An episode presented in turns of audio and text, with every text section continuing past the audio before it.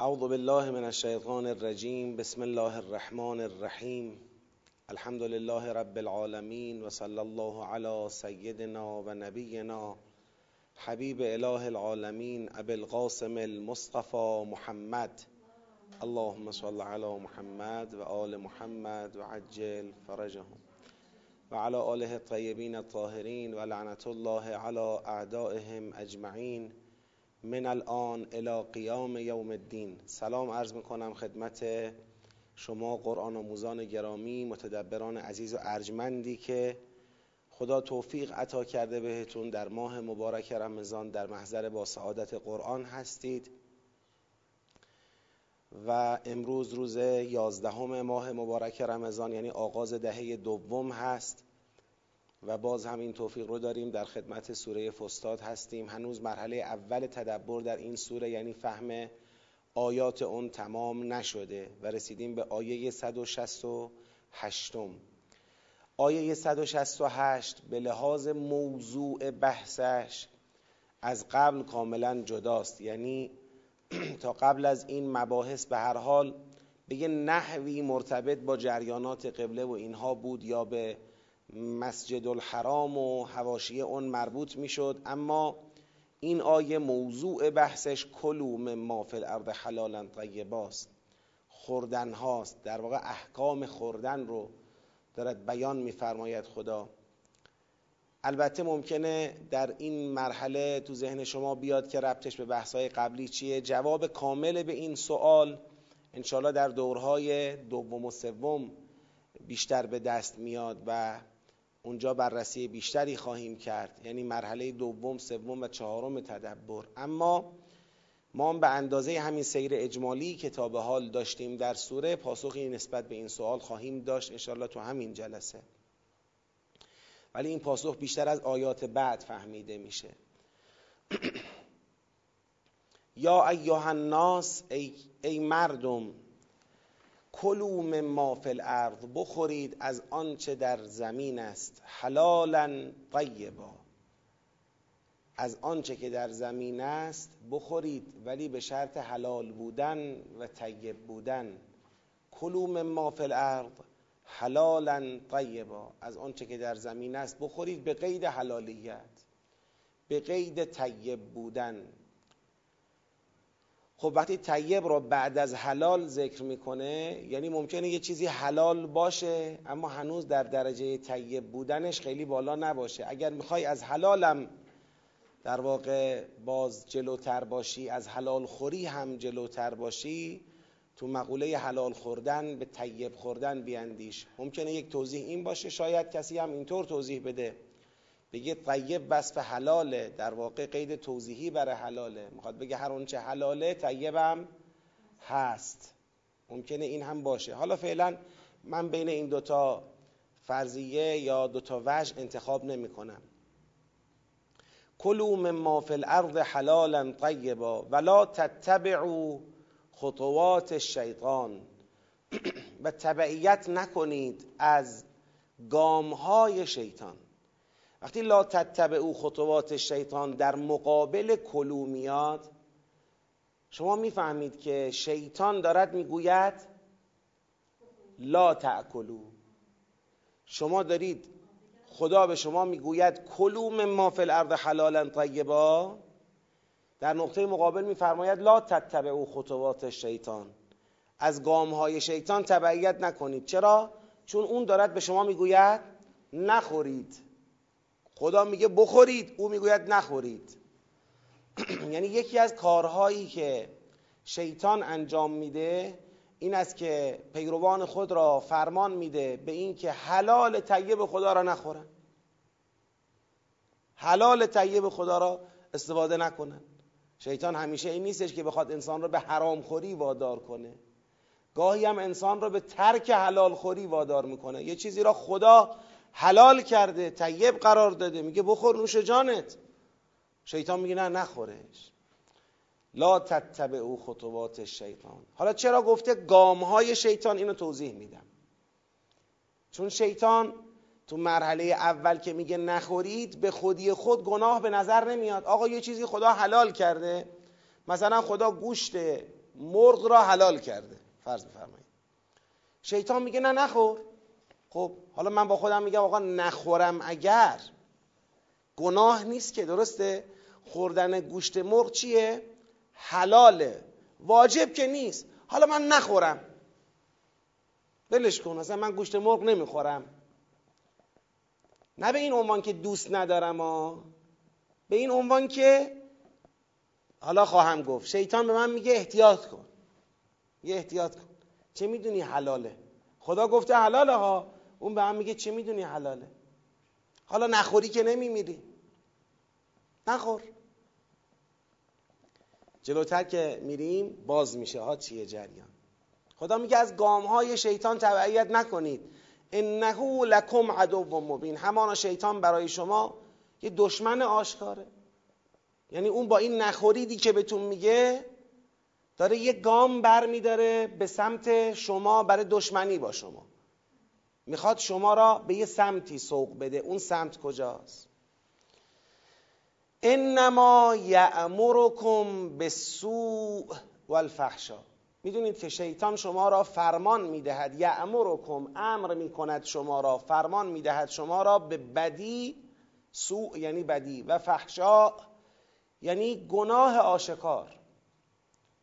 شیطان شما را به زشتی ها و به گناهان آشکار فرمان میده. آقا منظورت چیه خدایا اینجا؟ حالا اینجا مصداق بدی و گناه آشکار چیه؟ و ان تقولوا علی الله ما لا تعلمون. یعنی سلام علیکم. یعنی مصداق دقت کنید. مصداق سوء و فحشا در این آیه تو همین عبارت بیان شده.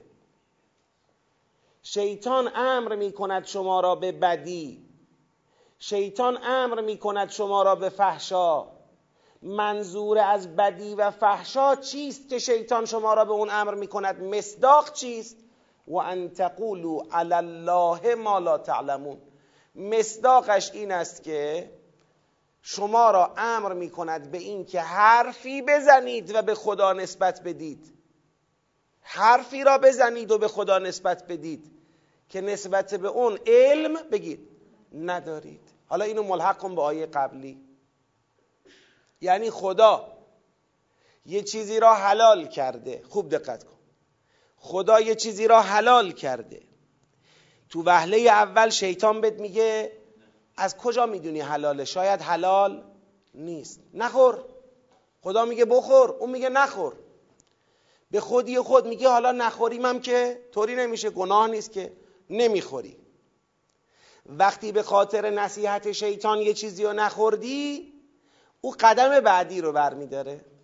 قدم بعدی چیه؟ میگه بگو که حرامه. یعنی تو را متقاعد می‌کنه که بگی این حرامه. در حالی که اون حرام نیست. میشه ان تقولوا علی الله ما لا تعلمون. این میشه گام های شیطان. ببین من یه بار مرغ دوست ندارم نمی‌خورم. خب دوست ندارم نمی‌خورم. با من سازگاری نداره با طبعم نمی‌خونه. یا برای من بنا به دلیل خاصی ضرر داره. خب یه بحثه. یه باره به خاطر یه وسوسه شیطانی که میگه ای بسا حرام است نخور. درسته خدا میگه حلاله. از کجا می‌دونی؟ شاید هم حلال نیست. به این خاطر نمی‌خوری. حلالی را که خدا حلال اعلام کرده تو به خاطر وسوسه شیطان نمی‌خوری. این قدم اول شیطانه. قدم بعدیش اینه که رازیت می‌کنه بگی حرامه. انما یعمرکم بالسوء و الفحشا و ان تقولوا علی الله ما لا تعلمون. آقا فحشا در قرآن یکی هم اینه که خدا حلال کرده تو بگی حرامه. خدا حلال کرده تو بگی حرامه. کی حق داره حلال خدا رو حرام کنه؟ اگر کسی با وسوسه شیطان ترک حلال کند کارش به جایی می‌کشه که بگه حرامه. یا اونی رو که خدا گفته یه جوری چیکار کنه؟ توجیه کنه ماسمالی کنه بگه خدا گفته حلاله منظورش اینه و الا این حرامه. خدا گفته حلاله تو داری میگی حرامه. این شد ان تقولوا علی الله ما لا تعلمون. یه حرفی داری می‌زنی به خدا نسبت به خدا میدی که علم به اون حرف علم به اون سخن نداری. حالا خوب دقت کنید هنوز باز مسئله یکم براتون مبهمه. تو آیه بعدی روشنتر میشه. و اذا قیل لهم اتبعوا ما انزل الله. به همینایی که تابع شیطان شدند؟ تابع گامهای شیطان شدن. از نخوردن حلال طیب شروع کردن. امروز دارن میگن این حلال طیب چیه؟ حرامه. به اینا وقتی گفته میشه اتبع او ما انزل الله. بابا خدا قرآن داره کتاب داره. تابع ما انزل الله باشید. هرچه را که خدا نازل کرده شما از اون تبعیت کنید. کاسه داغتر از آش نشید. وقتی این حرف رو بهشون می‌زنی؟ قالو جواب میدن بل نتبعو ما الفینا علیه آباءنا. میگن بهتر آن است بلکه ما تبعیت می‌کنیم از اونچه که پدرانمون رو بر اون یافتیم. یعنی فرهنگ بومی خودمان را به این حکم الهی چه می‌کنیم؟ ترجیح میدیم آقا. ما ترجیح میدیم یه سری حلال ها را نخوریم. واجب که نیست خوردنش. ما نمی‌خوایم بخوریم. از نظر ما با توجه به فرهنگ آب و اجدادی ما حرامه. ما نمی‌خوایم. کیا دارن این حرفا رو می‌زنن؟ حاج آقا مشرکانن اینا؟ حاج اینا مشرکانن؟ نه خیر. اینا کفار اهل کتابن؟ نه خیر. اینا جریان هایی در داخل خود جامعه اسلامی. از وقتی پیغمبر شروع کرده به تأسیس امت مسلمان هی باید راه های انحرافی مختلف رو ببنده. یه روز تحت تأثیر کفار اهل کتاب یک عده میان احکام خدا را کتمان می‌کنن. خدا میگه صفا و مروه من شعائر الله. اینا میگن آ نه در کتاب های آسمانی یهود و نصارا اینطوری نیست مثلا. یا در نظر علمای یهود و نصارا اینطوری نیست. اینجوری در مقابل احکام الله وای میستن اقدام به کتمان می‌کنن که گفت اتخاذ انداد و بحثای اینطوری بود روز دیروز گذشت. یه بارم در مقابل تأسیس امت جدید یاد باباهاشون و فرهنگ آبا اجدادیشون میفتن تا باد کدوم ور بوزه. حاج آقا نگاه کن چقدر عجیبه. تو موضوع صفا و مروه که ظاهرا اسلام می‌خواد بگه اون سعی بین صفا و مروه که امروز مشرکان دارن انجام میدن اصلش اشکال نداره. اینا اگه خراب کردن درستش کنید. ببین تو موضوع صفا و مروه اسلام می‌خواد اون سعی بین صفا و مروه را که امروز مشرکان انجامش میدن چه کند؟ بگید اونو. می‌خواد تایید کند احیا کند اصلاح کند. اینجا نمیگن باباهامون. چون باباهاشون که داشتن این کارو می‌کردن. اینجا نمیگن باباهامون. اینجا میگن چی؟ میگن علماء یهود علماء نصارا. اینجا اونوری قش می‌کنن. میگن علماء یهود و نصارا چیز دیگه میگن. به خاطر علماء یهود و نصارا به خاطر کفار یهود و نصارا حاضر به قبول حکم صفا و مروه نمیشن. یه عده اینجوری قش می‌کنن. یعنی به سمت کفار یهود و نصارا قش می‌کنن که یه وقت بر نگردیم به دوره جاهلیت. نکند یه وقت اسلام ما را برگردوند به دوره جاهلیت. نعوذ بالله. ما را برگردوند به دوره جاهلیت. تو یه جایی که اسلام عکس اون می‌خواد رفتار بکنه.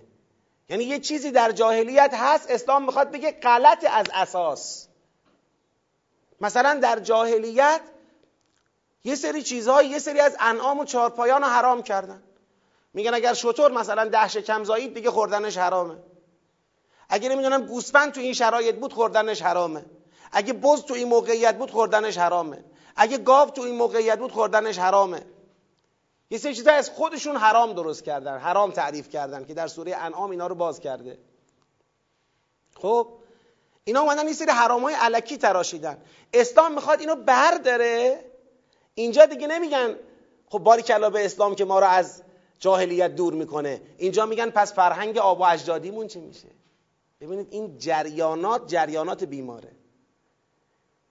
یک عده قش می‌کنن به سمت کفار اهل کتاب با احکام در میفتن یک عده قش می‌کنن به سمت آب و اجدادشون و روحیه های ملی گرایانشون به خاطر این با احکام در میفتن اینم یه جور بدبختیه.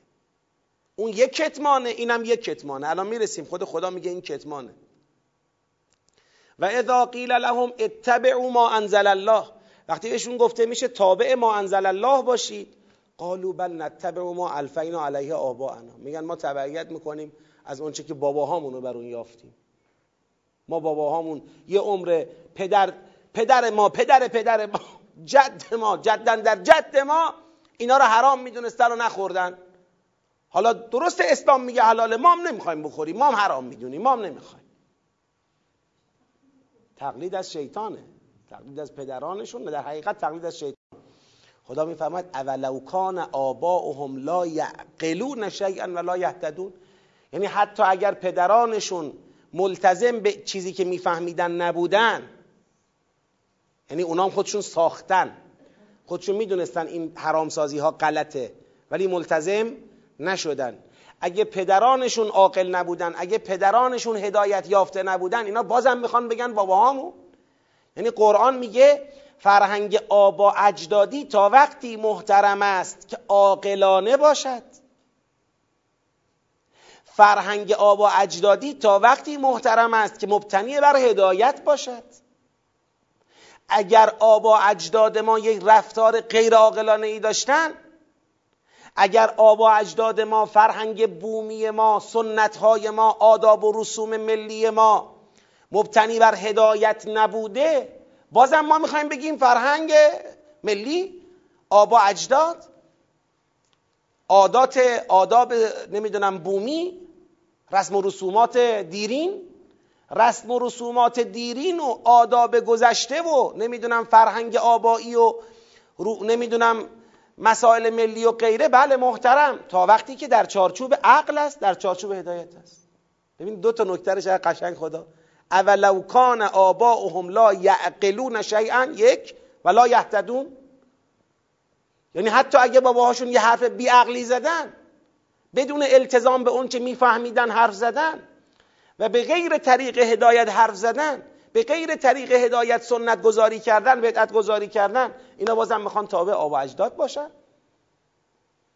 من امروز می‌خوام به خودمون هم همینو بگم.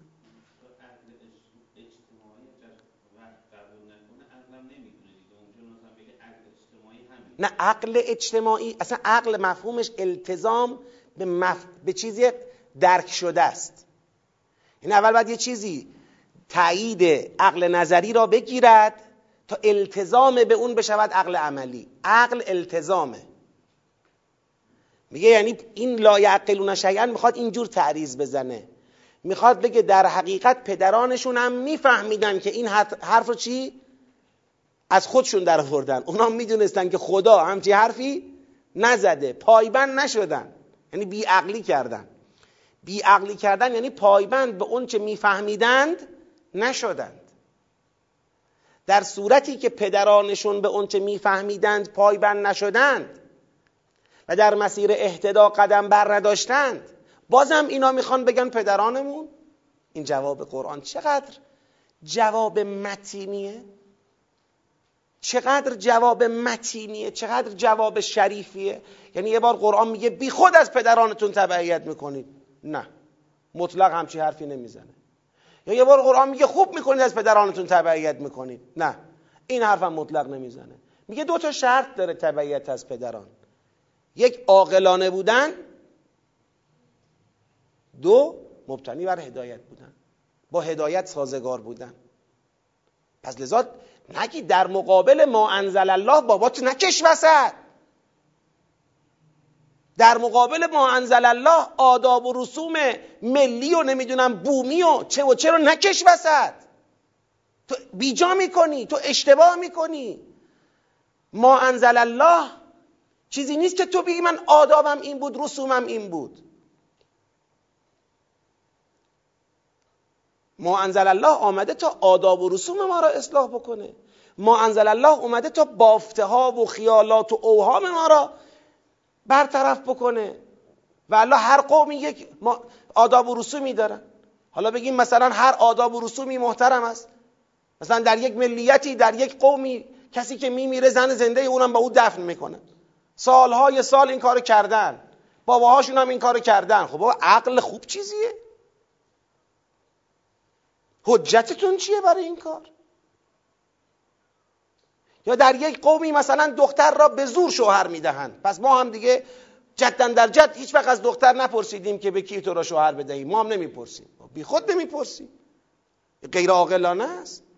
کدوم عقلی به شما اجازه داده که بدون اینکه نظر خودش رو بپرسید و بدانید دور اجازه شوهر می‌دید؟ در یه قومی نمی‌دونم چه و چه و چه. عقل هست. هدایت هم هست. حالا تو مسئله معکولات اینکه گاو تو این موقعیت حرام میشه شطور تو این موقعیت حرام میشه گوسفند تو این موقعیت حرام میشه بز تو این موقعیت حرام میشه تو این چیزا. اصلا عقل چی میگه تو این چیزا؟ عقل میگه تابع دستور خدا باش دیگه تابع وحی باش دیگه. این چیزا که با عقل در نمیاد که. خودش که نمیاد بگه بله ما فهمیدیم طبق دست مثلا فلان برهان عقلی اگر ده شکم زایید شطور دیگه نمیشه خوردش. پس در مقابل ما انزل الله این یک رفتار غیر عاقلانه است دارن از خودشون نشون میدن. و اذا قیل لهم اتبعوا ما انزل الله قالوا بل نتبع ما الفینا علیه آباءنا. اولو کان آباؤهم لا یعقلون شیئا ولا یهتدون. و مثل الذین کفروا حالا خدا اسم چی گذاشت روشون؟ اسم کافر گذاشت. اه آقا من فقط یه حلالی را خواستم حرام بدونم همین. کافر میشم؟ بله. بله کافر میشی. شما به همین اندازه کفر این. کفر یعنی حق را پوشوندی. یعنی فهمیدی حکم الله هلیت تو حکم به حرمت کردی. برای چی؟ به چه حقی؟ به چه جوازی؟ به جواز آب اجدادی به جواز فرهنگ بومی به جواز چی؟ حکم به حرمت کردی. لذا می‌فهمم مثل الذین و مثل الذین کفرو و مثل کسانی که کفر ورزیدند. که مثل الذی ینعق بما لا یسمع الا دعاء و نداء. این الذی ینعق بما لا یسمع الا دعاء و نداء یه مقدار تو تفاسیر مورد بحث واقع شده. معنایی که بنده عرض می‌کنم اینه اون معنای مشهورم برید خودتون بخونید. اگر خواستید بعدا در مقایسهش با هم صحبت می‌کنیم. معنایی که بنده عرض می‌کنم خدمتون اینه. الذی ینعق بما لا یسمع الا دعاء و نداء. مثل کسی است که داد و بیداد می کند کلماتی را بر زبان جاری می کند که خودش از این کلمات چیزی خودش ها نه حیوان مقابلش خودش خودش از این کلماتی که او بر زبانش جاری می کند و داد و فریاد می کند از این کلمات نمی شنود چیزی جز دعا و ندا. دعا و ندا. دعا و ندا یعنی دعوت و فریاد. یعنی دعوت می‌کنه فریاد می‌کنه صدا می‌زنه اما نمی‌فهمه به چی. نمی‌فهمه به چی. خودش نمی‌فهمه به چی. بذارید یه توضیحی براتون بدم راجع به این قصه. نعق در لغت آمده که صوت رایی یعنی چوپان. چوپان که می‌خواد یه گله حرکت بده یه سری صداهایی چوپانا دارن. حالا بعضیامون بلدیم من اینجا خجالت می‌کشم این صداها رو. بلدم. نه حالا جسارت نمی کنم ازش. خب این صداها رو بلدم بعضیاشو. مثلا یک صداهایی در میارن که حالا گله میره. یه صداهایی در میارن که گله وای میسته. یه صداهایی در میارن که مثلا گله شروع می‌کنه چریدن. این صداهایی که در طول تاریخ حیوانان باش آشنا شدن انسان ها هم بالاخره این صداها رو چوپان هم بلدن و توی مثلا روندن اسب هم همینه تو روندن مثلا الاغ هم همینه.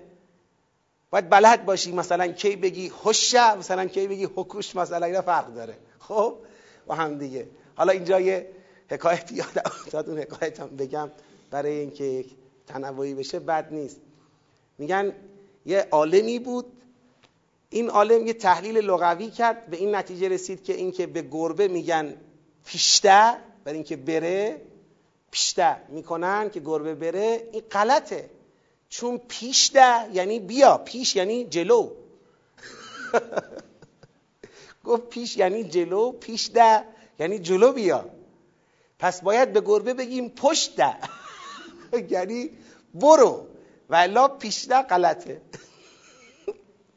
بعد میگن این بنده خدا سفره انداخته بود و آبگوشت مهیا کرده بود. نشسته بود یه گربه اومد مزاحم شد.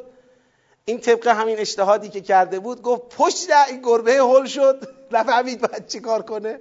دست باچه شد افتاد توی این آبگوشت و خلاصه آبگوشت زهرمانی شد. آقا این حیوان کار نداره. پیش یا پشت معنیش چیه؟ این عمری آب و اجدادی همه بهش گفتن پیشته با پیشته میره. این با پشته نمی‌دونه باید چی کار کنه. حالا صحبت سر اینه رائی یه سری اسواتی داره. این اسوات یه معانی داره. با این اسوات گله خودش رو چیکار می‌کنه؟ حرکت میده. حالا شما یه رائی ناشی رو در نظر بگیر که این اسوات رو به کار می‌بره ولی معناشو نمی‌دونه. یعنی نمی‌دونه که این الان گفت برو این الان گفت بمون بچر. بیشین پاشو با شطور به خصوص. مثلا شما یه وقت شطور می‌خوای بخوابونی یا می‌خوای بره یا می‌خوای وایسه اینا فرق می‌کنه. چطور دست پاچه می‌کنه این حیوان مقابلشو؟ الذی لا ی... الذی ینعق بما لا یسمع الا دعاء و نداء یعنی این. یعنی داره یه حرفایی رو یه اسواتی رو به کار می‌بره که خودش هیچی به جز کلیت دعا و ندا کلیت دعوت و داد و فریاد چیز دیگه از اون بگید نمی‌دونه. در نتیجه باعث چی میشه؟ همین گربه میفته تو آبگوش کارو خراب می‌کنه. یعنی آقا شماها که دارید حرف باباهاتون رو تکرار می‌کنید نمی‌فهمید دارید چی میگید. مثل الذین کفرو مثل این کافران به مثل کسی است که داره داد و فریاد می‌کنه با صداهای چوپونی ولی چیزایی به کار می‌بره که خودش از اونا چیزی جز دعا و ندا نمیشنوه. خیال می‌کنه اینا همش یکیه. اینا همش یه چیزه. نه بابا. فرق می‌کنه. حلال و حرام زمامداری امر حلال و حرام با شماها و با باباهای شما نیست که یه چیز رو حلال کنید حرام کنید بگید حالا چه فرق می‌کنه؟ اینم نخوریم. اینجوری نیست. صم بکم عمیون فهم لا یعقلون. میگه اینا کرن هرچی میگیم نمی‌فهمن.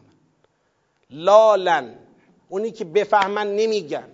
کورن حقیقت را نمی‌بینن. فهم لا یعقلون. پس اینا متاسفانه ملتزم به اونچه که باید بهش ملتزم باشن ملتزم بگید نمی‌شوند. فهم لا یعقلون. اینم یه مثل زد براشون. بعد میفرماید یا ایها الذین آمنو.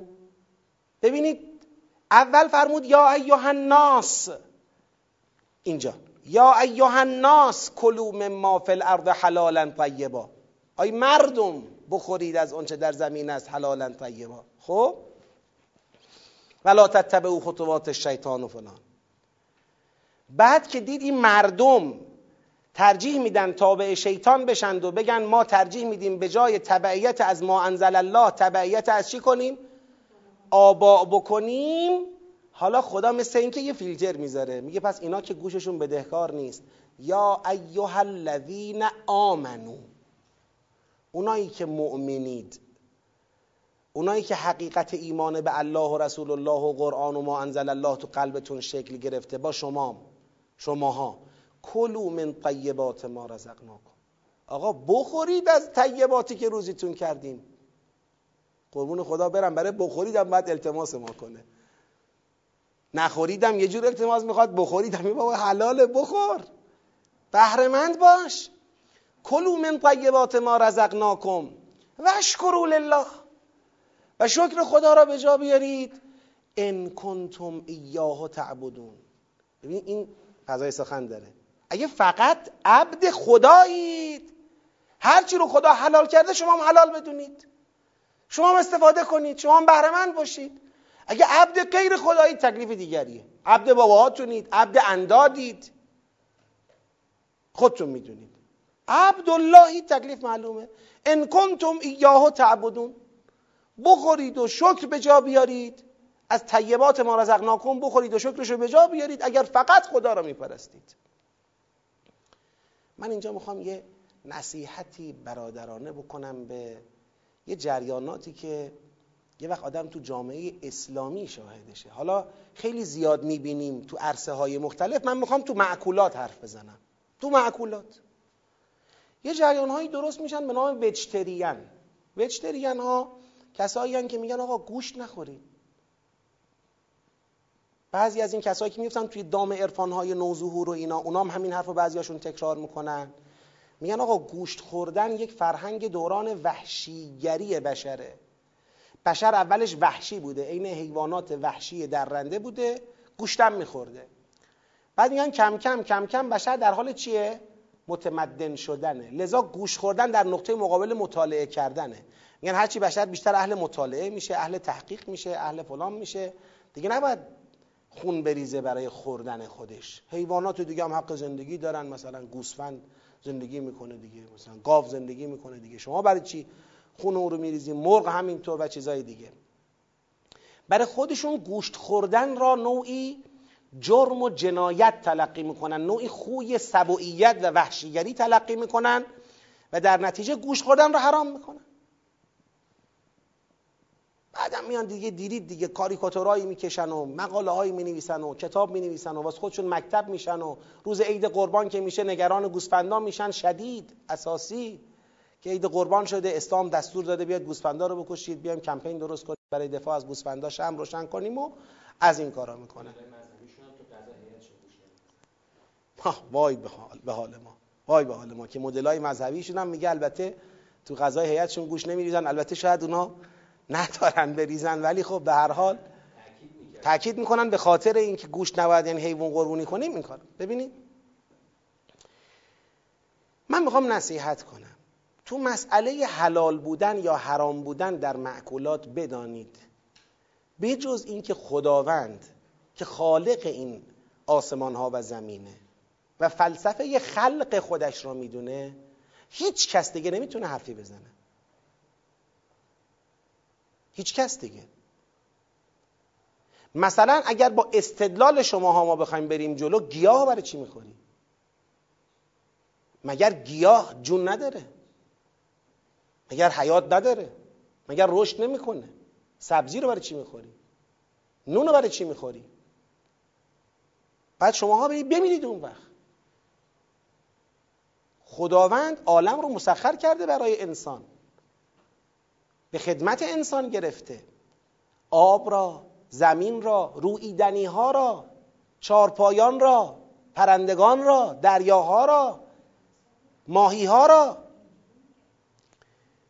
لذا اینکه شما برید به سمت اینکه کسی که معتقده به قرآنه حالا ما کار کسی از قرآن از دایره قرآن بیرونه ما بحثی فعلا نداریم با اون. اون جداگونه باید راجع به قرآن باش بحث بشه. اما کسی که معتقده به قرآنه معتقد به ما انزل الله. اون نباید چیزی را که خدا حلال کرده بر خودش حرام بکنه. بعضیاشون هم احتیاط می‌کنن مثل همین جریان براشون پیش میاد. یعنی اول به خاطر این وسوسه نمیگن حرامه. نمیگن به تو گوشت می‌خوری آدم بدی هستی. میگه من نمی‌خورم. من نمی‌خورم. احتیاط می‌کنه که مبادا یه وقت با خوردن گوشت یه جنایتی کرده باشه. شیطان اینطوری بهش القا می‌کنه. این من نمی‌خورم من نمی‌خورم می‌رسه به جایی که میگه نباید خورد. نباید خورد. من نمیخورمش خطای اوله این گام اول شیطانه. بعد نباید خورد که دیگه کفره. تو حکم خدا رو چرا عوض می‌کنی؟ چه حقی داره کسی یه چیزی رو که خدا حلال کرده بگه حرامه؟ و بعدش هم هرچی بیشتر گوشت می‌خورن بیشتر هم عقلشون از دست میره. چون می‌دونید اصلا یکی از نیازهای عقل نیازهای مغز انسان پروتئینه. یه سری پروتئین هایی هست. بله پروتئین چند نوع داریم.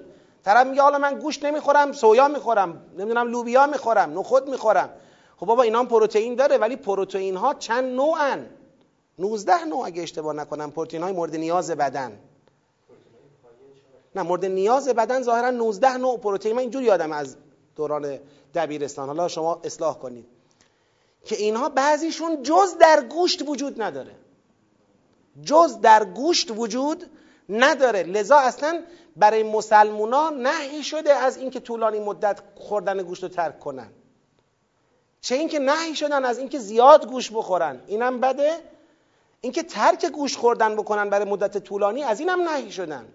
به خاطر اینکه آسیب هایی بعضا جبران ناپذیر به بنیه های جسمی و فکری انسان می‌زنه. طرف یه مدت گوش نمی‌خوره اصلا هوایی میشه. ذهنش دیگه رو زمین بند نیست.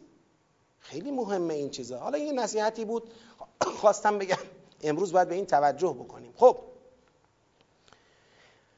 حالا خطاب به مؤمنان خدا میفرماید انما آقا همه چی حلال بخورید. انما فقط حرام است. بر شما. انما حرم علیکم فقط این است و غیر از اینم نیست که حرام کرد. بر شما المیتت مردار را مردار را بر شما حرام کرد. مردار یعنی اون حیوانی که بدون ذبح شرعی مرد. مرد مریض شد مرد. یا خفه شد تو آب مرد. گوسفندی بود سیل اومد خفه شد مرد. گاوی بود مثلا ماشین بیزد افتاد مرد. این میشه مردار. مردار حرامه. و دمه خون حرامه. خون رو می‌دونید میخوردن دیگه. در دوره جاهلیت که اصلا با خون و با کرک شطور غذا درست می‌کردن. بهش می‌گفتن الفر. اهل اهلفر فکر کن آره. همین الان هم بعضی شاید درست می‌کنن. آره. خون خوردنش حرامه. خون برای خوردن نیست. و لحم الخنزیر. و گوشت خوک. گوشت خوک را بر شما حرام کرد.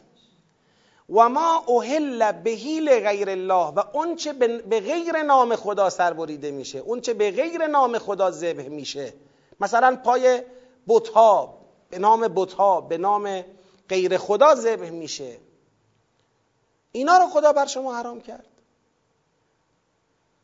دقت کنید اینجا ممکنه یه سوالی برای شما پدید بیاد که یعنی غیر اینا هیچ چی دیگه حرام نیست. ما کلی حرام می‌دونیم که اینجا ذکر نشد. خب این دیگه این بحث زیاد شده در کتب تفاسیر هم اینو مطرح کردن. به این میگن انما حسره ولی اسمش حسر اضافیه. حسر اضافی یعنی حسر نسبی. یعنی در یک محدوده مشخص داره حسر ایجاد می‌کنه نه مطلق. الان این محدوده چیه به نظرتون؟ این محدوده ای که انما داره توش حسر ایجاد می‌کنه می‌خواد بگه تو این محدوده فقط اینا حرامه و غیر اینا حرام نیست این محدوده چیه؟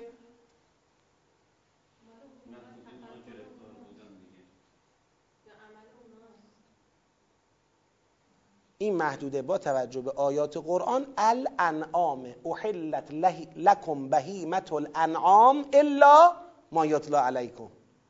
این بهیمت الانعام انعام یعنی چا اهلی ها دام اهلی دام اهلی. این محدوده یه دامداریه. دام اهلی. آقا دام اهلی چیه؟ یا گوسفنده؟ چهار جفته خدا در قرآن بیان کرده در سوره مبارکه انعام. دام اهلی چهار جفته. دام اهلی حلال یا گوسفنده یا بزه یا گاوه یا شطوره. حرامش چیه؟ خنزیر. خنزیر خنزیرم یه دام اهلیه ولی حرامه. علت این که از بین محرمات فقط به خنزیر چون ببینید دم که در عرض خنزیر نیست خون. خون همه حیوانات خون دارن. یا مثلا میته. همه حیوانات میته دارن. پس دم و میته در عرض خنزیر نیست. اینجا یه دونه گویا حیوان حرام فقط ذکر شده. اون حیوان حرام یه دونه چیه؟ خوکه. یعنی خوک تنها حیوان حرام دنیاست. دیگه بقیه حلالن؟ نه خیر. خوک تنها دام اهلی حرامه نه دام نیست. سگ دام نیست. دام سم داره. بین دام با چیز فرق می‌کنه؟ با زیزوفر زیزوفر میشه سگ. اینا دارای چی هن؟ ناخونن. پنجه دارن. اینا قصهشون فرق می‌کنه. که خدا در قرآن میگه بر یهود کل زیزوفرن را حرام کردیم. هر چیز که پنجه داره بر یهود حرامه اما تو اسلام تو پنجه دارا بعضیاش حلاله مثلا مثل بعضی از پرندگان بعضیاش حرامه. اینطوریه. تو اسلام تبعیض قائل شده. پس اینجا الان بحثم اینه. اینجا اگر میگد انما این انما حصر نسبیه و نسبی بودنش فقط در محدوده دام اهلیه.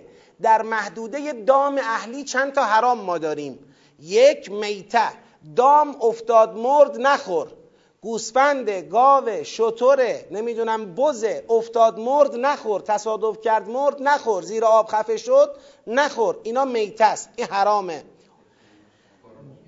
کرونا گرفت مرد کرونا هم دام نمی‌گیره ظاهرا. دامم می‌گیره؟ خب شطورا گرفتن دستشون درد نکنه. خب. نخور. دم. یکی خونه. حیوان و سرشو بریدی خونش میریزه اون خونو نخور. بابا دیگه این همه گوشت خوب داره اونو بخور. چرا خونو می‌خوری؟ این دو. سه. لحم خنزیر رو نخور. تو دام اهلی خنزیر رو ملحق نکن به دام اهلی. خنزیر درست دام اهلیه ولی خدا مجوز اکلش را نمیده. پس بی خود دامداری خنزیر راه نیندازید. این موجود چندشاور کثیف رو بشر نمی‌دونم چطور خودشو متقاعد کرده داره می‌خوره. واقعا نمی‌دونم. من با یه مسیحی صحبت می‌کردم می‌گفت اصلا در فرهنگ ما مسیحی ها هم این حرامه. ولی دیگه در عرف ما جا افتاده. یعنی والله تو شرع ما هم حرامه. چیز کثیفیه این موجود کثیف؟ لجن می‌خوره و کسافت می‌خوره. بعد اینا میان اونو می‌خورن. خدا میگه اینم نخورید دست در نکنه خدایا که اینو حرام کردی. والله مجبور می‌شدیم بخوریم. خب. و لحم الخنزیر. و ما اوهل بهیل غیر الله. بعد تو دام این چهار جفت حیوانی که گفتیم یعنی شتر و گوسفند و گاو و بز تو این چهار جفت حیوان اونی که برای غیر خدا ذبح بشود را هم نخورید. به غیر این دیگه بقیه حلاله. لذا در سوره انعام دونه دونه سوال می‌کنه. میگه بابا گاو مذکرش مؤنثش اونی که تو شکم مؤنثه. کی حرام کرده؟ گوسفند مذکرش مؤنثش اونی که تو شکمشه. کی حرام کرده؟ بز شطور یکی یکی اسم می‌بره. اما همین آیرم که خدا فرمود تو محدوده دام اینا حرامند همینا رو هم میگه فمن اضطر غیر باغ ولا عاد. یه کسی به اضطرار افتاد. اضطرار. غیر باغ. باغ جمع ببخشید اسم فاعل از بقیه بقیه یعنی چی؟ یعنی زیاده خواهی. اگر یک کسی به غیر زیاده خواهی این ساعت یک رب جلوه و من به غلط افتادم. یه لحظه اینو نگاه کردم اصلا آره یک رب بیشتر جلوه. آره. آره ولش دارید اینا. یه ساعت دیگه آیه سفر زده اونی که 800 هزار تومان خریده اونو بزن اینجا. آه. خب. فمن ازتر غیر باغن هر کس به اضطرار بیفتد غیر باغن بدون اینکه بغی یعنی زیاده خواهی کند. ولا آدن و بدون اینکه تجاوز از حدود خودش بخواد بکند. توضیح بدم. اضطرار یعنی کسی که مجبوره.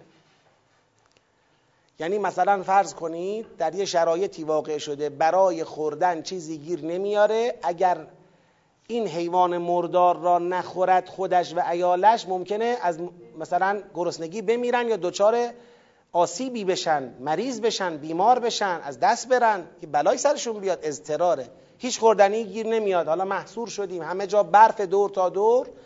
مثلا توی روستایی هستیم گرفتاریم. همه دور تا دور برف گرفته دسترسی به شهر نداریم. فقط یه گوسفند یخ زده تو سرما مرده. همینو داریم برای خوردن. دیگه چیز دیگه نداریم. میشه اضطرار. مثلا اضطرار اینه. یعنی چاره ای نیست. مجبوری برای حفظ جانت یا حفظ حداقل سلامتیت به این حرام چه کنی؟ بالاخره دست دراز کنی و بخوریش. این اشکال نداره. منتها غیر باغن یعنی بدون بقیه. یه وقت شما زیاده خواهی. یعنی اضطرار نیست. این غیر باغ قید توضیحیه. اضطرار رو تو داری ذهن تو داره درست می‌کنه.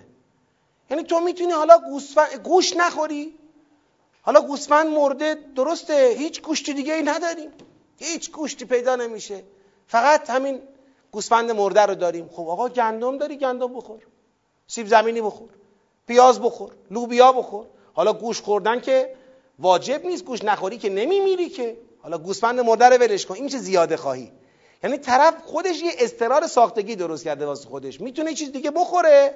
ولی چون فقط یه گوسفند داشتم مرده این زیاده خواهیش به او اجازه نمیده که اینو ولش کنه می‌خواد اونو بخوره.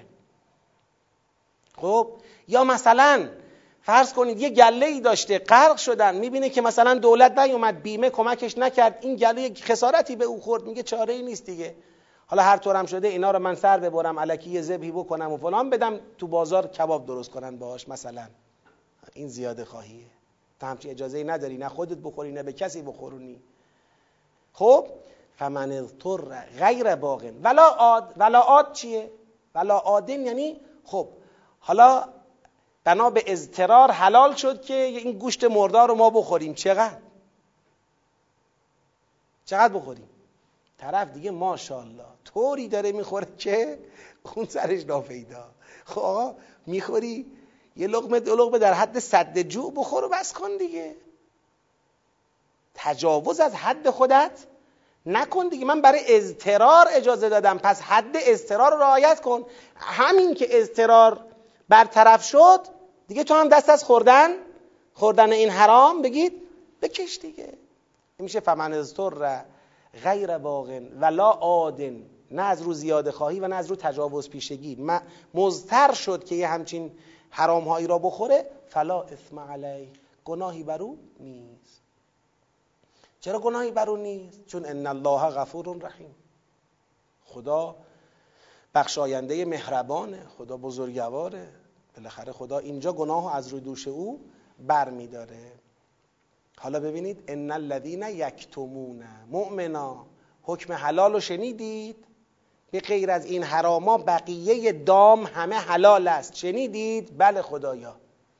ان الذین یکتمون ما انزل الله من الکتاب بدونید کسانی که کتمان می‌کنن اون چرا از کتاب که خدا نازل کرده و یشترون بهی ثمنا قلیلا و با این کتمان می‌خوان برای خودشون کاسبی را بندازن. یک عده رو راضی کنن از اونا پول بگیرن. یا از خودشون سری تو سرا در بیارن مشهور بشن. اون ای که دارن کتمان می‌کنن تا یک ثمن قلیلی یه منفعتی از منافع دنیا را اشتراک کنن به دست بیارن اولئک ما یاکلون فی بطونهم الا النار. اونا بدونن اون ثمن قلیلی که به دست میارن و اون منفعتی که می‌خورن بدانن بجز آتش چیزی نیست. ما یاکلون فی بطونهم الا النار ولا یکلمهم الله یوم القیامه خدا روز قیامت با اینا حرف نمی‌زنه. تو به جای خدا حرف بزنی خدا روز قیامت باید حرف نمی‌زنه به جای خدا حرف بزن لطفا. از طرف خدا لطفا حرف نزن. خدا حلال کرده نگو حرامه. ولا یزکیهم. و خدا روز قیامت اینا رو تزکیه هم نمی‌کنه پاکشون نمی‌کنه. آلوده نگهشون میداره. و لهم عذاب علیم. و برای اونها عذابی است دردناک در روز قیامت. حالا یادتونه دیروز گفتم یه مدل کتمان داریم فردا میگم. جمع بندی می‌کنیم. کتمان دو مدل شد. یه مدل کتمان شد تحت تاثیر القاعات کفار اهل کتاب. اتخاذ انداد می‌کنن مؤمنین نگاه می‌کنن به دهن اونا هرچی اونا بگن همونه. به خاطر حرف اونا احکام الله را نمیپذیرن. این مدل کتمان بیشتر کجا بروز می‌کنه؟ اونجایی که مسئله تناسبی با ملیگرایی ما دارد. ولی می‌خوایم مخالفت بکنیم. با ملیگرایی ما مشکل ندارد. مثلا حکم صفا و مروه با آداب و سنن قدیمی این مردم مشکلی بگید نداشت. اینجا چی علم میشه؟ اینجا اتخاذ انداد کفار اهل کتاب و القاعات اونا و کتمان تحت تاثیر حرفای اونا. در اون چیزهایی که تناسبی با ملیگرایی ما با آداب و سنن ملی و رسوم گذشته ما ندارد. اینجا چی علم میشه؟ باباهامون باباهامون فرهنگمون سنتمون. اینجا خود ملیگرایی علم میشه. دو جور کتمانه. گاهی تحت تأثیر قرب زدگی گاهی تحت تأثیر ملیگرایی. در حالی که نه قرب زدگی نه ملیگرایی هیچ کدام نه تحت تأثیر کفار اهل کتاب بودن نه تحت تأثیر فرهنگ آب و اجدادی بودن هیچ کدام دلیل حقانیت به شکل مطلق نیست. باید ببینیم چقدرش معقول و مشروعه. قرآن هم نیومده بگه مطلقا هرچه اونا میگن غیر خدا می‌گوید باطل است هرچی با باهاتون گفته باطل است هرچی کفار اهل کتاب میگن باطل است. نه ممکنه یه حرفای درستی هم تو حرفاشون باشه. مطلقا نمی‌خوام حرف بزنیم. اما مسئله مسئله سرات مستقیمه که بعد از ما انزل الله به دست بیاد. از کتاب خدا به دست بیاد. معیار و میزان داریم پیش روی خودمون. پس این هم شد دومین مدل کتمان. در جامعه اسلامی دومین مدل کتمان هم معلوم شد. میفرماید اولئک این کتمان کنندگان کسانی هستند که اولئک الذین اشتروا الضلالة بالهدى. اینا اون بدبخت هایی هستند که دارن زلالت می‌خرند به ثمن هدایت. کتاب الله را میدن معاذل الله را میدن هدایت الهی را میدن زلالت و بدبختی را می‌خرن و العذاب بالمغفره عذاب می‌خرن به ثمن مغفرت. یعنی اینا آدمایی که مشمول هدایت شده بودن مشمول مغفرت شده بودن. الان تو این پیچ حساس دارن هم هدایت را میفروشن هم مغفرت را. چی در قبالش دارن می‌گیرن می‌خرن؟ هیچی. زلالت را و عذاب را. چه کاسبی بدبختی. بعد خدا میگه فما اصبرهم علی النار. چجوری می‌خوان صبر بر آتش کنن؟ چجوری اینا می‌خوان صبر بر آتش کنن؟ حاج آقا می‌بینید؟ یه نکته ای من می‌خوام اینجا عرض بکنم. تو بعضی از تفاسیر وقتی سرک می‌کشید زیل این آیات می‌بینی که تا بحث کشیده به اینجاها خیال کردن دیگه بحث قبلی تموم شد این یه بحث دیگه است. یعنی همش تیکه تیکه تیکه تیکه. فکر می‌کنن این اشتراب و دلالت بالهدا فقط دیگه تو اصل توحیده. فقط تو اصل قرآنه. فقط تو اصل پیغمبره. در حالی که بابا همین الان شما یه نگاه به سیر بنداز. بحث کتمان ما انزل الله. ما انزل الله که داشت بحث می‌کرد چی بود؟ حلال. چی حلال خوردنش؟ شما اون چی که خدا میگه حلال خوردنش. بخوای کتمان بکنی میفتی تو همین دام. چرا؟ چون این حکایت داره از یه مبنا می‌کنه. این داره از یه مبنا در من شما حکایت می‌کنه. و اون مبنا این که من خودم رو بیشتر از خدا قبول دارم. از حرفای خدا اونی که با حرف من می‌خونه رو قبول دارم اونی که نخونه رو نه. آخه این که نشد که این که ایمان نشد که. این کفره. جست مؤمنانه هم بگیر. خب بازم کفره. باید خودتون یاد بدی. باید از این وضعیت خارج بشی. حکم الله حکم الله هیته تو نیست که حکم میدی. خدا گفته حلال تو هم بگو چشم تمام. گفت حرام تو هم بگو چشم تمام. دیگه بحث دومی نداره روش بحث می‌کنی. توجیه می‌کنی بابا تو وسط می‌کشی. یه روز انداد و وسط می‌کشید یه روز باباتون رو وسط می‌کشید. پیغمبر اکرم چی کشید در دست ما؟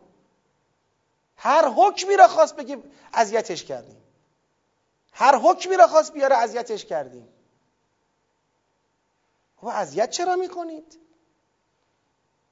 مسلمان شدید که ببینید دیروز به این فکر می‌کردم. مسلمان کردن مردم به این معنا که دست از بت بردارن و خدا را بپرستند به مراتب من اینطوری فهمیدم تو قرآن. به مراتب آسونتره از اینکه وقتی خدا رو پذیرفتن سبک زندگی الهی رو بپذیرن. یعنی طرف خدا رو پذیرفته می‌خوای سبک زندگی الهی رو بش بقبولانی نمی‌تونه قبول کنه. اینجا خیلی ما مکافاتمون بیشتره از اینکه از کفر بیاد به خدا.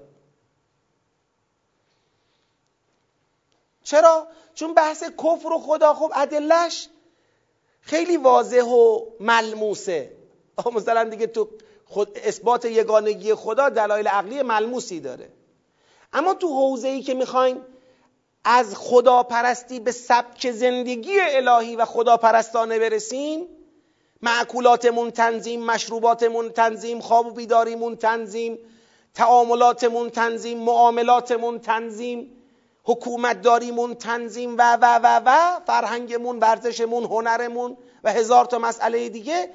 اینجا که می‌خوایم منتقل بشیم اینجا دیگه تعبد می‌خواد. حوزه تعبده. اینجا ما میلنگیم مشکل پیدا می‌کنیم. فما اسبرهم علی النار. چه چیزی؟ فما اسبرهم ما اسبره سیغه تعجبه. چه صبورن بر آتش. بخوام ترجمه دقیق بکنم یعنی این چه صبورن بر آتش. یعنی خدا میگه خوب اینا معلومه خوب پوستی دارن. خوب گوشتی دارن خوب استخونی دارن.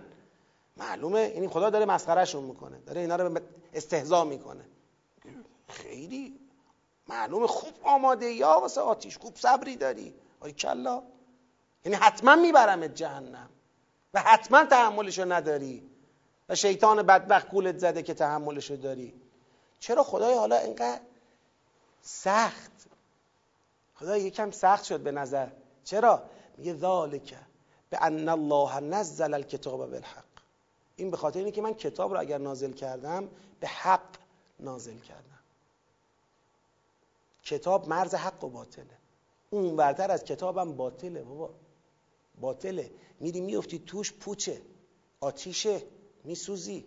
من کتاب رو نازل کردم که روی رو سرات کتاب حرکت کنی نیفتی تو گودالای آتیش. انداز کن خود تو ذالک به ان الله نزل الکتاب بالحق و متاسفانه و ان الذين اختلفوا فی الکتاب و کسانی که در کتاب اختلاف کردند یعنی مسیرشون از کتاب چه کردن؟ خلف کتاب. جدا کردن. مخالف کتاب حرکت کردن. این یعنی معنی اختلافو فی الکتاب. اختلافو فی الکتاب معناش این نیست که در یه معنی یک آیه با هم اختلاف نظر پیدا کردن نه. اختلافو فی الکتاب انکم لفی قول مختلف یعفک عنه من افک. مختلف یا اینکه من میفرماید در سوره نبع چی؟ الذی هم فیه مختلفون. این اختلاف در یک چیزی که تو قرآن میاد یعنی مسیر تو از اون جدا کنی. جدا کردن مسیر خلاف اون حرکت کنی. و ان الذین اختلفوا فی الکتاب و کسانی که خلاف کتاب اندیشیدند و حرکت کردند خب لفی شقاق بعید. اینا در شقاق دوری از کتابن. یعنی فاصله خودشون رو به طرز چشمگیری از سرات حق چه کردن؟ بگید جدا کردن. خب دیگه تو آتیش افتادنشون تقصیر خدا نیست. ذالک بان الله نزل الكتاب بالحق و ان الذين اختلفوا في الكتاب لفی شقاق بعید یکی از فلسفه های ولایت حفظ شریعته کسانی که خوب قرآن می‌خونن و متدبرانه قرآن می‌خونن اینا می‌فهمن و درک می‌کنن به خصوص سوره مبارکه ماعده که حالا اگه وقتی عمری بود خدا توفیق داد در محضر اون سوره بودیم باز خواهد شد.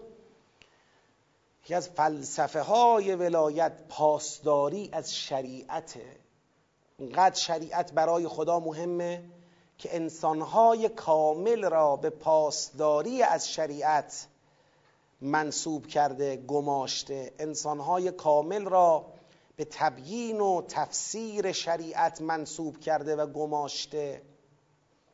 عمل اونها تفسیر شریعت باشد قول اونها تفسیر شریعت باشد سکوت اونها تفسیر شریعت باشد. قیام اونها تفسیر شریعت باشد قعود اونها تفسیر شریعت باشد. خدا بهترین ها را به حراست و حفاظت از شریعت آسمانی و کتاب خودش گماشته. نه فقط گماشته که بهترین ها را برای پاسداری از شریعت خودش راضی شده به شهادتشون راضی شده به تحمل سختترین فشارها و مصائب که اونا عزیزهای خدا بودن ولی خدا همواره خواسته به بشر بفهمونه حفظ سرات مستقیم برای توی بشر اونقدر بر من خدا ارزشمنده که عزیزان من خدا فدای اون باد. عزیزان خدا فدا شدند که من و شما در سرات مستقیم شریعت الهی حرکت بکنیم. تفکر ما سبک زندگی ما شبیه به سبک زندگی باشد که خدا اون رو برای ما نازل کرده. خالق عالم رب عالم مبدع عالم معاد عالم حکیم مطلق عالم مطلق قادر مطلق. او برای ما این سبک زندگی را طراحی کرده. ما اونجوری زندگی کنیم. حسین علیه السلام فدا شده برای حفظ این شریعت. در سخنرانی هایی که حضرت دارن در جاهای مختلف به مزامین مختلف با عبارات مختلف حضرت گفتن می‌بینید به کتاب خدا عمل نمی شود می‌بینید به کتاب خدا عمل نمیشه؟ دقدقه حضرت اینه که به کتاب خدا عمل نمیشه. در ادعیه مختلف درباره ظهور امام زمان علیه السلام اگر نگاه بکنید می‌بینید مزامینش اینه که بیای کتاب خدا را که تعطیل شده احیا کنی.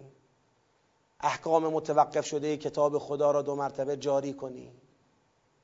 فلسفه وجودی امام معصوم تبیین و تفسیر و تحکیم و تعلیم و جا انداختن و به جریان در آوردن احکام کتاب الله.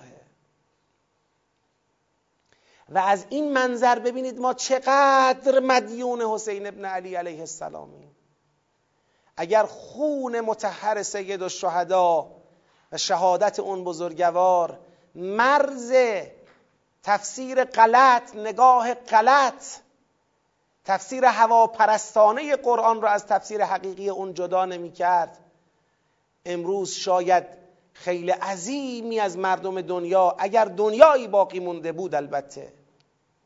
خیلی عظیمی از مردم دنیا با تفسیرهای اموی و عباسی و یزیدی و غیره از سرات مستقیم قرآن دور افتاده بودند. حیات دین و جدا شدن دین ناب اسلام ناب از اسلام دروغین این با خون سید الشهدا علیه السلام بوده و ما خیلی مدیون اون بزرگواریم. خیلی مدیونیم. همون قدری که مردم دنیا مدیون پیغمبر خدا هستند میشه گفت به یه معنایی مدیون حسین ابن علی علیه السلام هستند. خود حضرت تعبیرش اینه در روز آشورا ان لم یستقم دین و رسول الله الا به قتلی فیا سیوف خذینی. اگر دین رسول خدا قیام نمی کند استقامت نمی یابد از انحرافات نجات پیدا نمی کند جز به قتل من پس ای شمشیرها مرا در برگیرید گفتن حسین تو میری تو را شهید خواهند کرد تو را خواهند کش گفت خدا به من گفته. با اهل دل و با اهل معنا این جواب رو می‌داد. به هر کس این جواب رو نمی‌داد. پرده بر می داشت از اینکه من می‌دونم که این مسیر به کجا ختم خواهد شد. به هر حال حضرت به علم امامت مطلعه ولی باید این مأموریت الهی را انجام بده. باید به حسب علم ظاهر حرکت کنه. دعوت مردم را لبیک بگه تا یک بار حجت بر مردم تمام بشه. یا بیان پای کار یا بدونن که تقصیر خودشون بود. مشکل از خودشون بود.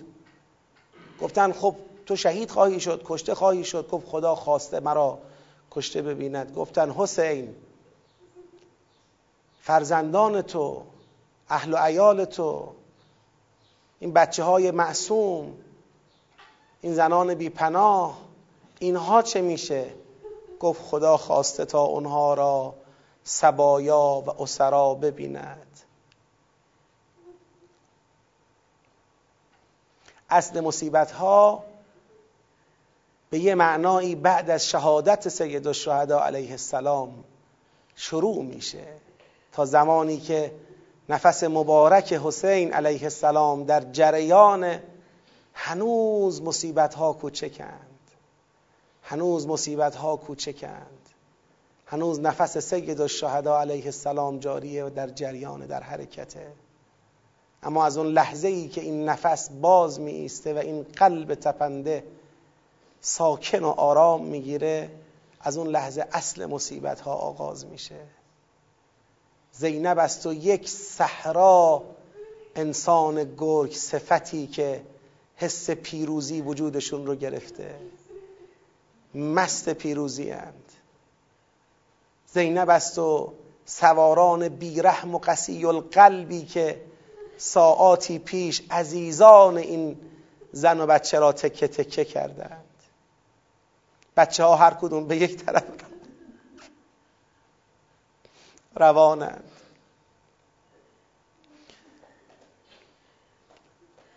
یه سادات یه وقت دیدن خیمه داره میسوزه.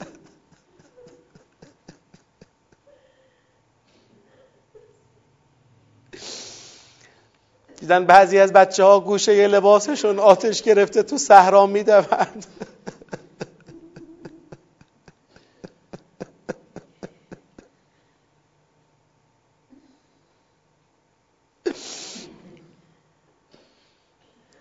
من نخوندم جایی ولی شنیدم و فکر می‌کنم حق مطلب همینه که روزه قارت خیام رو هر کسی نباید بخونه. من هم به خودم اجازه نمیدم صحنه های مصیبت بعد از سید الشهدا رو ذکر کنم. من هم به خودم اجازه نمیدم. ولی امام زمان علیه السلام این روزه را خوانده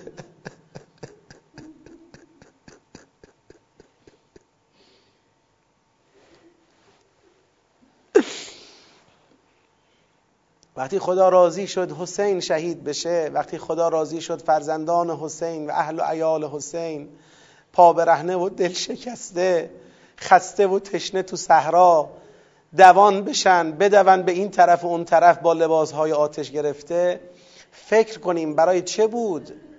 برای چه بود؟ برای حفظ شریعت حقه پیغمبر خدا بود؟ برای حفظ احکام کتاب خدا بود؟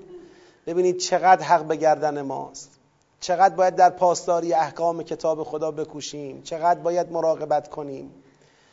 نباید بگذاریم امروز شیاطین سبک زندگی غربی و شرقی و ملی و غیره را به نام دین به خورد ما بدن. هر چیزی برای ما میزان و ترازش قرآن کریمه. اگر آداب و رسومی داریم ارزشش به هماهنگی با قرآن کریمه. به مخالف نبودن با قرآن کریمه.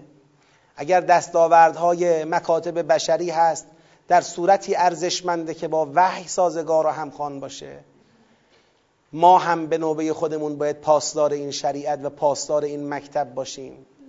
خدایا توفیق عطا کن ما هم با خونمون پاسداری کنیم با جونمون پاسداری کنیم. توفیق عطا کن تا ما هم در مکتب سید الشهدا علیه السلام در حد خودمون عرض اندام می‌کنیم در مقابل تو. خودمون رو به تو نشون بدیم. ایار وجودمون رو به تو نشون بدیم که جز به قوت تو و جز به حمایت و هدایت تو توان هیچ نداریم و فقط از تو یاری می‌خوایم برای این مسئله. اللهم صل على محمد و آل محمد. أعوذ بالله من الشيطان الرجيم. بسم الله الرحمن الرحيم. جانم حسين السلام عليك يا أبا عبد الله. سجد وعلى الأرواح التي حلت بفنائك. عليك مني سلام الله. أبدا ما بقيت وبقي الليل والنهار. ولا جعله الله آخر العهد مني لزيارتكم من يابت از امام زمانمون. السلام على الحسين وعلى علي بن الحسين وعلى أولاد الحسين وعلى اصحاب الحسین. خدایا ما را حسینی زنده بدار. ما را حسینی بمیران. ما را با سید الشهدا علیه السلام و اصحاب و یاران با وفای اون حضرت محشور بفرما. ما را از خادمان مکتب قرآن و اهل بیت قرار بده. توفیق روزداری حقیقی در روزهای باقی مونده ماه مبارک به ما عطا بفرما. گناهان ما را ببخش و بیامرز. پروردگارا امام عزیزمون شهدامون غریق رحمت بفرما. شفاعت اونها در حق ما مورد قبول قرار بده. ما را پاسدار زحمات خالصانه اونها و خون پاک اونها قرار بده. رهبر عظیم و شعنمون معید و ملهم و محفوظ و منصور بدار. پرچم پرشکوه انقلابمون از دستان ایشان به دستان امام زمان علیه السلام برسان. در ظهور اماممون تعجیل کن. ما را از بهترین یارانش قرار بده. خون ناقابل ما را در رکاب امام زمان بریز. پروردگارا به آبروی محمد و آل محمد ما را یا شهید و یا در مقام شهدا از دنیا ببر. خدایا همه کسانی که زحمت می‌کشند در برگزاری این جلسات خالصانه هماهنگی ها را انجام میدن خالصانه حضور پیدا می‌کنن. از همه اونها به احسن وجه بپذیر. برای شادی ارواح طیبه شهدا روح پرفتوح امام اموات مؤمنین و مؤمنات اموات جمع حاضر اموات همه عزیزانی که پای این درس هستند الان یا در ساعات بعدی به خصوص کسانی که از دیروز تا حالا از دنیا رفتن و در میان عزیزان تدبری بعضی بودند که حالا از دوستان و نزدیکان و بستگانشون از دنیا رفتند با درد و با ناراحتی خدایا روح همه اونها رو هم غریق رحمت بفرما. برای شادی روح همشون الفاتحه مع الصلوات. اللهم صل علی محمد و آل محمد و عجل فرجهم.